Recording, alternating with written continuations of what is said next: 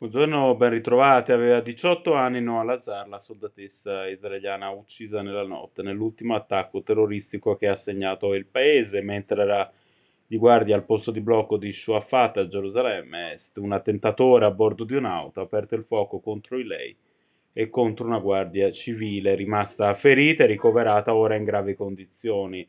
Le autorità hanno lanciato una caccia all'uomo per catturare il terrorista palestinese, identificato come un residente di ventidue anni di Gerusalemme Est.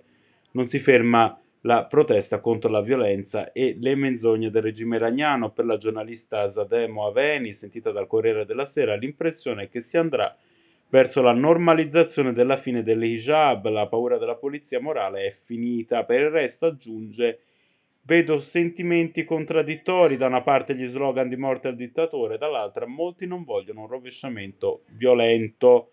Il nove ottobre del millenovecentottantadue terroristi palestinesi colpivano il Tempio Maggiore di Roma, uccidendo il piccolo Stefano Gaetachè, ferendo decine di persone. A ricordare quella drammatica giornata, nel quarantesimo anniversario, una cerimonia con la partecipazione del Presidente della Repubblica Sergio Mattarella.